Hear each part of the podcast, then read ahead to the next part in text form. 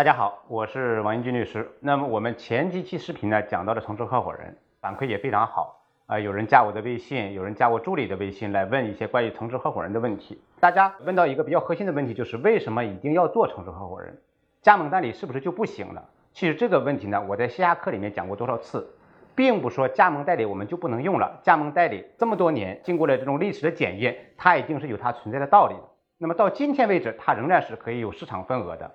但是我们会发现，随着时代的变迁，随着商业的发展，随着人性的变化，随着整个投资环境的变化，加盟这种模式它的弊端就出现了。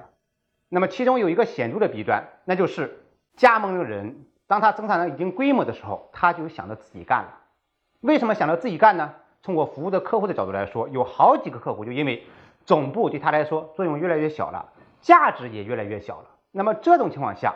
总部又不能给我赋能，那么我自己就想好好干，那索性我还不如自己干好了，因为会出现很多的加盟方做的越来越比总部好了，就会越来越多的出现加盟方他想把自己变为总部了，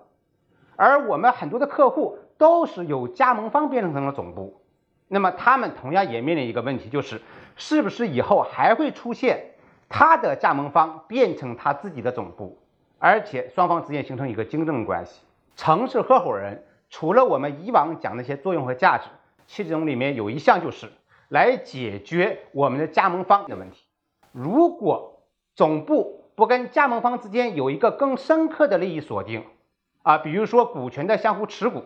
比如说我们设立城市公司，比如说给加盟方以后跟随总部进行资本化这一种可能性，那么。加盟方在发展到一定程度的时候，他一定会想着自己干。这就类似于我们很多国内原来做 OEM 的公司，做了一段时间之后，他会发现，哎，我别给你国外产品做加工了，技术门槛也没有那么高，我自己也能做研发，那索性我自己干好了。甚至我们很多国内的产业都是这么过来的，而对于加盟来说也更是如此。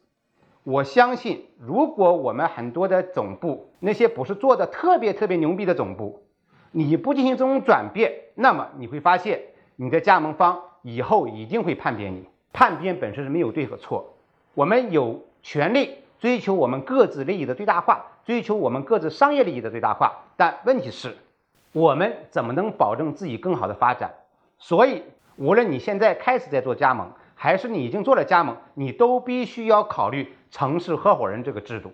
你不设立这个制度，就只能寄希望于。总部做的越来越牛逼，你的品牌价值、你的这个渠道价值、你这个授权的价值越来越大，否则加盟方早早晚晚会叛变于你。我们做了这么多的客户，接触的越多，这种感触越明显。所以呢，今天这个话题就给大家讲一下，为什么你要有加盟，要走向城市合伙人这样一个制度。你不做，总部会越来越差，加盟方越来越强大，最终他变成你的竞争对手，把你打趴下。